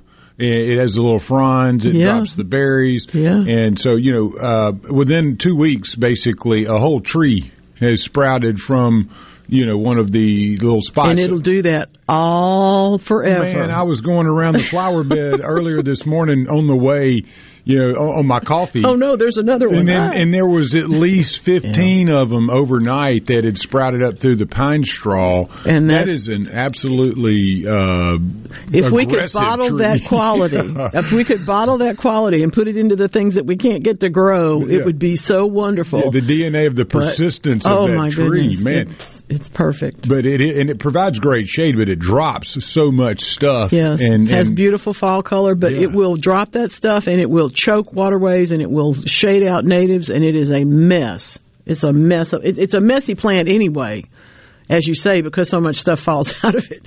But it's also a messy plant because it, it ruins areas. Well, and you taught me that it, it, they basically, and I did a little reading, but uh, the, you know the Chinese would keep it pruned low so they could get to the berries. Yes. then they'll steam out the white inner berry and make basically Crisco. Yes, exactly. and that's I'm, part of why they're so hard to kill because they're very they're, they're, the seeds are almost indestructible, and because of that they can roll down the hill and fall into the lake and eventually hit the river and you know they'll come up one day somewhere and that's the problem. But it's a, I mean it's a great plant. We just never handled it properly in this country. And probably should have just looked at the pictures. It almost looks exactly like a like a, a gum it, it, it, has that the, kind the of look. Itself. It has the Liquidambar look to it. So for years, I thought it may have been some version of a gum, and mm-hmm. it's not. It, it, it grows straight, right, literally right next to a huge gum tree. And I was like, that's got to be the same tree. It's not. It's no, not. No. Bretton Ridgeland says that uh, the Chinese tallow and the pin oaks are what's the problem in his yard? The scourge. You understand then, yes, he gets Red. it. I'm serious. I cut that tree down. It's been more than 20 years since I cut that tree down, and every year another one comes up. Not not where the tree was, but somewhere in one of the flower beds. And I've pulled two out this year. Nobody else has one anywhere within sight of that. It just those seeds stay there for that long. That will drive you crazy if you don't. And, and the people who like it will defend them. I, don't call because I I really do have all the science evidence to tell you why it's not a good idea to grow it. But I know why you grow it. It's pretty. It's beautiful. Well, and you can make Crisco. You know, I'm not you you I'm can gonna- you can I'm make a you can make a, a, a waxy thing. Yes, Whatever If- it is. whatever that is. Yeah, I'm not now sure. I'm going down another road. I know someone who attempted to harvest that stuff because so they were told that that was the sort of wax that is done in batik. Um, it's not. so anybody tells you that, tell them Mama said it's not. All right, let's see. Lisa is in Clara, Mississippi. The tops of my quince trees got twisted off. Oh, I'm so sorry. During the storms last week, will they come back from what's left, or do I need to go ahead and cut them down? I, I imagine that if it's just the top and they were mature, you're going to have some loss, but you may not lose the, the tree entirely. Obviously, you're going to have to do the pruning to see what's left. But I wouldn't cut them down right away, uh, un, again, unless it's you've been looking for a reason to do that anyway, which is fine. I have no problem with that. But if if you want to try to get them to grow back, I would let them try. I've seen too many things that came on back and have, have done better than we really thought they could have done since this wacky year of weather that we've had. I, uh, I, I really thought I had lost one of my. uh, Well, there are a couple plants that I like a whole lot that you just you don't notice a great deal because they just sit there. One of them is Pittosporum. I like Pittosporum because it is a an evergreen shrub that has a, a sort of paddle shaped leaf. I like the difference. It's not pointy. You know, it's different. So I like that. Well, I have one that looks like it should have fire set to it because it's in such bad shape, and the other one just looks great. The the other three look sort of in between. They they used to form a hedge. They're not ever going to be a hedge again. They're going to be individual plants that might or might not, you know, reach out to each other. But it's a it's a lovely plant, and I'm sorry that it's not well. The photinia though that froze solid had absolutely no life in it whatsoever. Cut it down. It has now come up and is a small shrub. I don't know how it did that. There wasn't enough of it left. But oh, Wesson Ocean Springs weighs in. They're- They're nothing but a, a woody weed, Chinese tallow or popcorn tree, and and you know it. It's it's absolutely the truth. Ocean Springs is one of the parts of our state that truly has ban. I, I don't know if you can even ban it, but to, has tried to keep people from selling, growing any of it because it just spreads so noxiously. Thank you, Rhett. Appreciate that. The trees are 50 plus years old and the top's twisted off of them. Oh my goodness. I hate that, Lisa. I really hate for you that, that, that, that it is that way. I would see whether what's left can make a little bit of growth. If they can, it would happen at this time of year. And if they can't, then you'll know that you're going to have a lot of wood to, that you have to deal with. Oh my goodness! Uh, And it's it's unusual. Quince trees are hard to find these days too. You'll you go into a one of the any kind of old country store sort of place, you know, and they'll have quince jellies and stuff, and nobody knows where it came from. It's because the tree is not that common in our world anymore, and it used to be, but it's it's not a plant that we see as much as we would like to. I can't believe we're already into summer and the trees are sprouting. but that's true. That's true, they do. Another plant that I want you to be aware of because it is out there all over the place right now, you know Queen Anne's lace. Queen Anne's lace, of course, is a flat white flower, cluster of flowers on a green stem. You'll see it on the side of the road, you'll see it in people's yards. It's, uh, it's everywhere right now. There's another plant called ammi, which is more of an annual. We sow it and then it reseeds itself in place, and it makes a very similar look, but it's much leafier, much easier to grow actually in a garden setting, and it also doesn't have. It, it, it has a more uniform habit, is how I should put that. However, there's a third plant with that flight, flat white flower on top of it, okay? That's not one you want to mess with. Indeed, if the, the it's a poison hemlock and it has that same flower. The way you tell before you cut these things and start messing with them, there will be purple blotches on the hemlock stem. It's a green stem, looks just the same kind of stem as the others.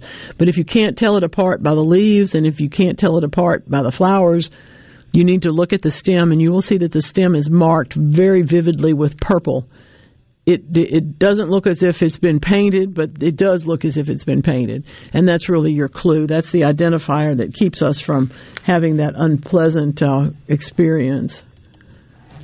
Oh, how lovely! Janice in New Albany, Dixie butter beans, green beans, and lima beans. Beautiful field, just beautiful field.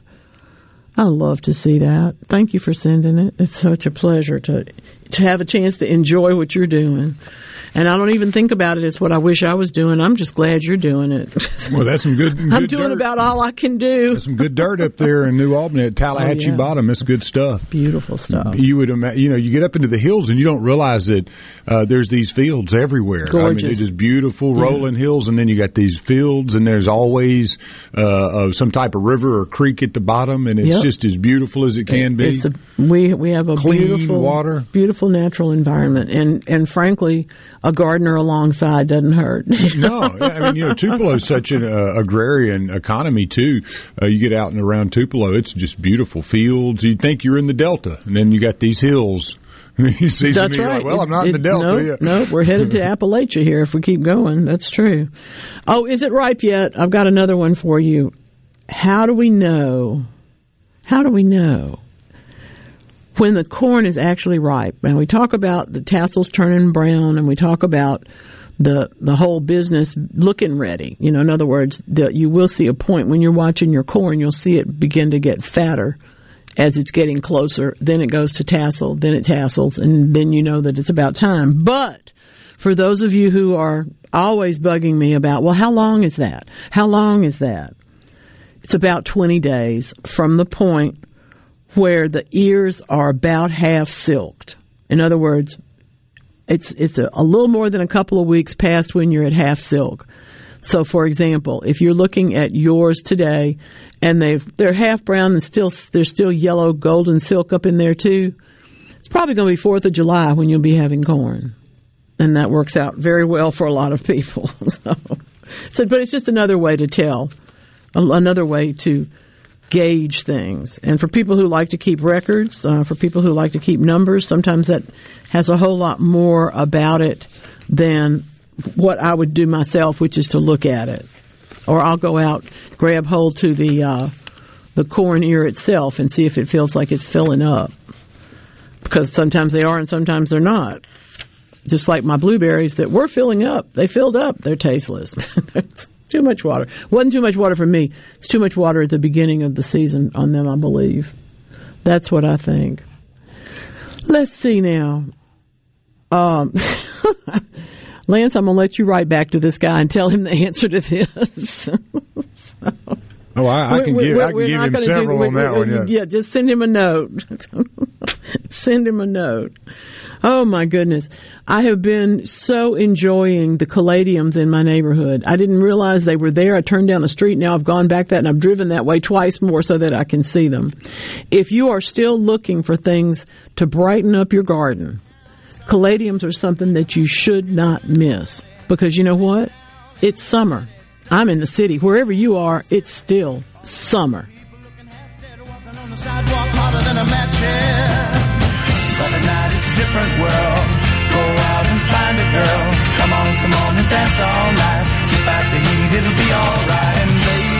don't you know it's a pity the days can't be like the nights in the summer, in the city, in the summer, in the city. Meeting in the city, dressed so fine and looking so pretty.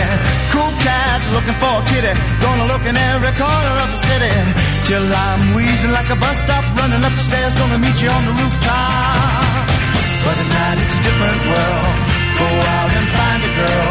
Come on, come on and dance all night. Despite the heat, it'll be alright. And babe, Don't you know it's a pity the days can't be like the night? People of Mississippi, it's time you get the benefits you deserve. If you're eligible for both Medicare and Medicaid, there's a local health plan just for you. Shared Health Dual Plus, a dual eligible special needs plan with more benefits, like a $2,500 yearly allowance for over-the-counter items and groceries, a $600 yearly allowance for utility bills, a $5,000 yearly allowance for dental care, and shared rewards. All access on one easy-to-use card. Plus more. Call 855-413-8769, TTY 711, or visit sharedhealthms.com. Hey, Dr. portrayal. Shared Health Dual Plus is an HMO D-SNP plan with a Medicare contract and a contract with the Mississippi Division of Medicaid. Enrollment in Shared Health Dual Plus depends on contract renewal. Shared Health Mississippi Inc. does not discriminate on the basis of race, color, national origin, sex, age, or disability in its health programs and activities. Benefit limits and exclusions may apply. Check the plan's evidence of coverage or details or give us a call. I'm David Frederick, owner of Frederick Sales and Service in Brandon. I'm here to tell you that springtime is the best time to buy a new Exmark zero turn mower. With unmatched quality of cut, ease of operation, and low maintenance, it's no wonder why Exmark is the number one choice of landscape professionals. With sizes starting at 42 inches and 0% financing available, we have an Exmark zero turn for all size lawns. Come by my store and see why Fredericks has been leading the way and serving you for 30 years since 1993. This is a special alert to all Americans who own a vehicle with less than 200,000 miles, with an auto warranty about to expire, or with no warranty coverage at all. Due to a decline in the economy, CarShield is announcing a low-cost month-to-month vehicle protection plan that is now available to the public to save any driver out-of-pocket expenses on future auto repairs. Call now to find out how you can pay almost nothing for covered auto repairs. Yes, you heard that correctly. Pay almost nothing for covered auto repairs. An open phone line has been established for all drivers to call for a free quick quote. Call 800-613-7356 now. Drivers who are covered will not have to pay for covered repairs again. This protection plan is at an all-time low. Additionally, drivers who activate this vehicle protection today will also receive free roadside assistance, free towing, and car rental options at no additional cost. Call us for your free quick quote today. 800-613-7356. That's 800-613-7356. What do you have to lose? Call 800-613-7356. Again, 800-613-7356. The best made to order lunch in Northeast Jackson is at 4th and Goal Sports Cafe. Homestyle plates full of catfish, shrimp, and rib tips, just to name a few. Eat in or carry out, DoorDash or Grubhub. Call 769-208-8283. Once again, 769-208-8283. Family Termite is a proud VIP sponsor of the Handyman Show on Super Talk, Mississippi. Whether you're a proud DIYer or a seasoned veteran, Mississippi's handyman Buddy Slowick has the answers to your home improvement questions each Saturday from 10 till noon. I noticed mom hasn't been herself lately. She's been forgetful and not remembering to take her medicine. After visiting the orchard, I knew it was perfect. The orchard is Mississippi's premier continuing care retirement community, licensed in Alzheimer's and dementia care for men and women. I know she's in good hands. It's safe, convenient, and most importantly, it feels like home. For that extra peace of mind, call the Orchard today for a tour. 601-856-2205 or go to orchardretirement.com. We expect our information in real time. US Med carries continuous glucose monitors, which provide real-time readings of blood glucose levels. US Med is an approved provider for Medicare and over 500 private insurers. So call 800 730 8405 today for a free insurance and Medicare benefits check. As easy as that's 800 730 8405.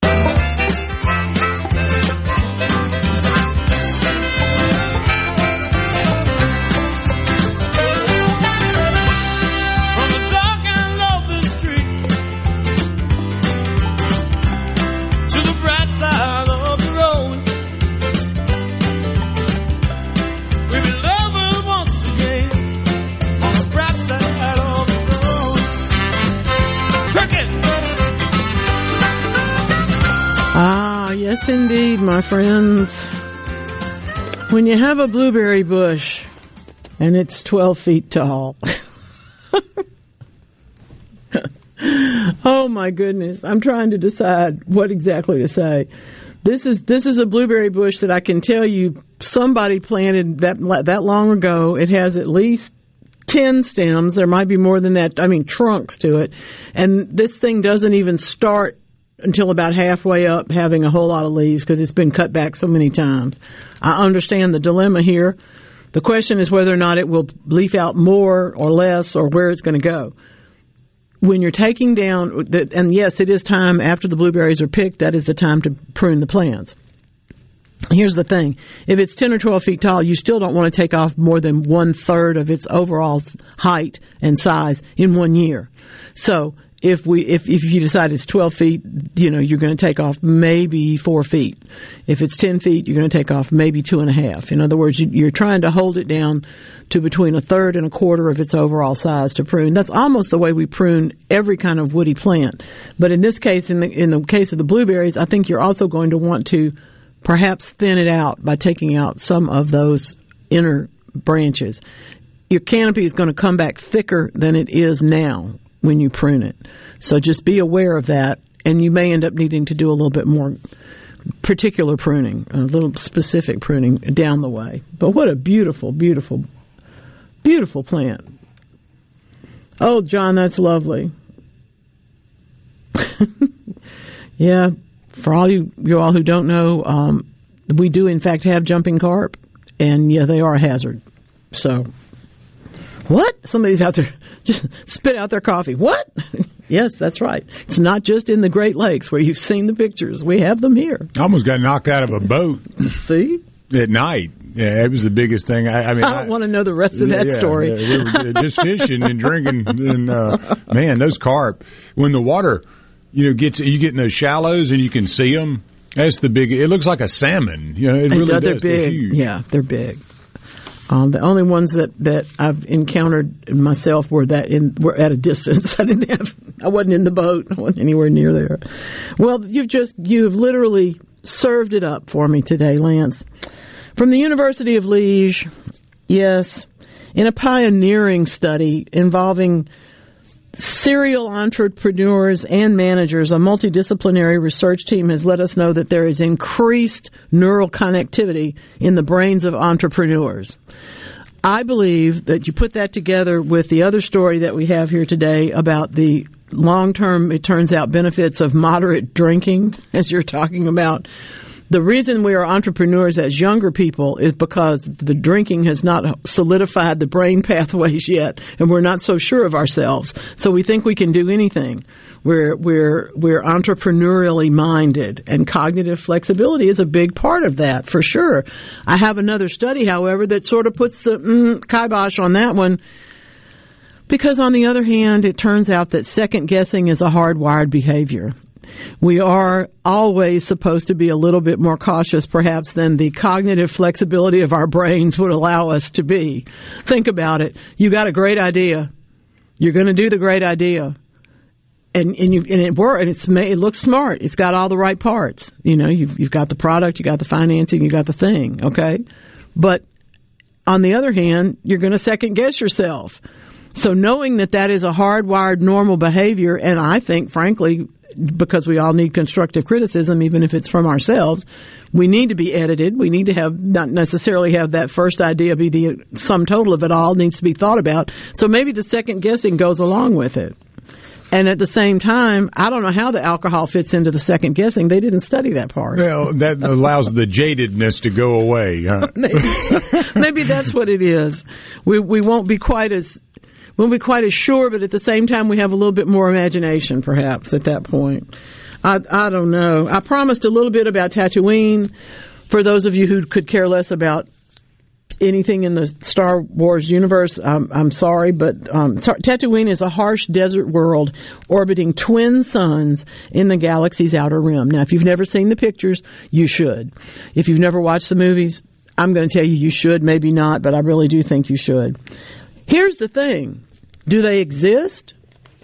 You know, um, if, if, if the sky is orange, what color is the sun? I mean, all those kind of sort of metaphoric and, and odd questions I will put from, from commanders that they ask all the time in science fiction.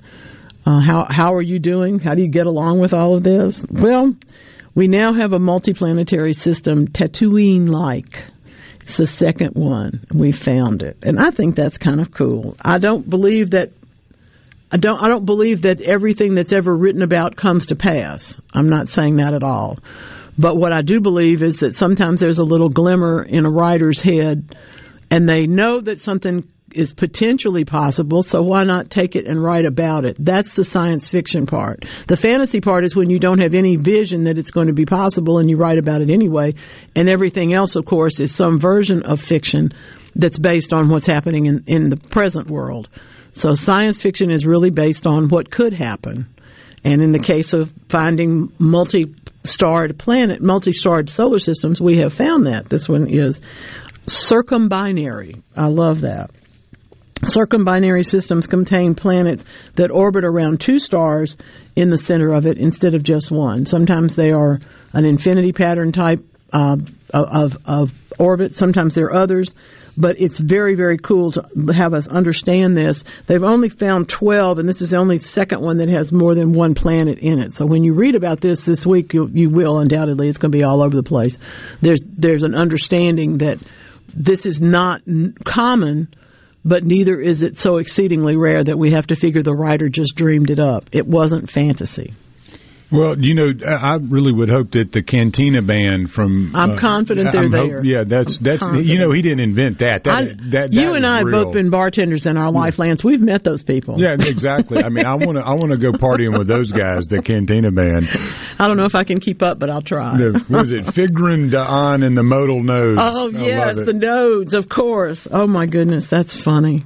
That's great stuff Uh, we all understand, in case you don't know this, and you may not think that I know it, but I do, this is Jabba the Hutt's world. If you haven't heard of Tatooine, you have certainly heard of Jabba the Hutt. So just come down the road with us for a minute. It's fun. We have a good time. Oh, that's really beautiful. John's sending us a gorgeous painting from his, from his work today. I love the bridge, but the house is nice. The bridge is, the bridge would get my attention though. Don't come paint my house. That's all I can tell you. This is his friend's house, and it is a lovely property. But whoo my goodness. I, I, I remember going to um, an event, a garden tour, and the artist Wyatt Waters was painting in the garden at the same time that the event was going on. And I have considered, I have asked, I've asked if they have considered any such thing for the Fondren Bottle Tree Garden Tour coming up in October, for which I am gleefully planting more things than I should and ever do in the summer. My water bill is going to be y'all's fault. But anyway, that's another story. I'll still be glad to stand there and at least be able to talk about plants this year instead of about what didn't happen. So it'll be fun. We need some more artists. You want to come? Uh, want to come paint during the tour? Let me know. And speaking of all that, you know I want you to keep on growing, and it's time to be thinking about that next flower and vegetable garden coming up. I want you to think about this, though. I want you to be particular. We'll talk more about that next week. This has been Weekend Gardening.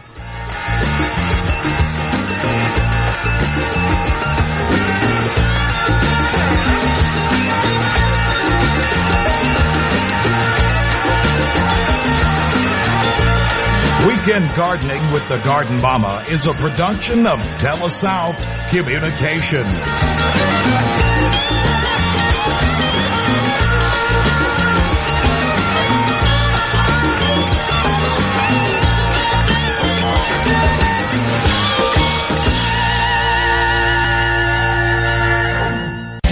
Customers a whole home energy upgrade. The Propane Energy Pod Builder Incentive Program. What's the Propane Energy Pod? It's a total home energy upgrade that combines high efficiency propane gas appliances to meet a home's major energy needs and delivers superior comfort and efficiency compared with all electric homes. Not only is it good for homeowners, it's good for builders too. All propane homes on average are valued up to 5% higher than all electric homes. Energy for everyone. Propane. Visit mspropane.com.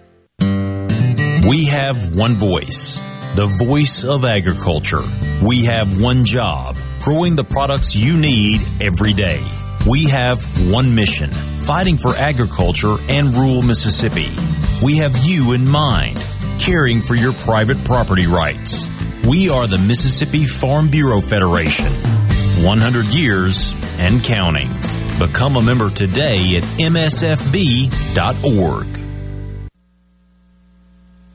What if there was a paint that could awaken something as old as that Rip Van Winkle guy? Hey, what? Because it could adhere to the most weathered exteriors and completely restore its youth. Hey, there's hair on my head again. If a paint could give any time-worn surface stunning new life, is it still paint? Regal Select Exterior from Benjamin Moore. Paint like no other. Seabrook Paints in Jackson and Ridgeland. Visit SeabrookPaints.com. Research shows moving is one of life's most stressful events, but thanks to Two Men in a Truck Ridgeland, it doesn't have to be. We have everything you need a professional team who will customize your move, a schedule to fit your convenience Monday through Saturday, and all of the necessary moving supplies, including free padding and stretch wrap to protect your belongings. Don't stress. Let Two Men in a Truck handle your home or business moving needs. Visit twomeninatruck.com for a free, no obligation estimate. SuperTalk Mississippi media production.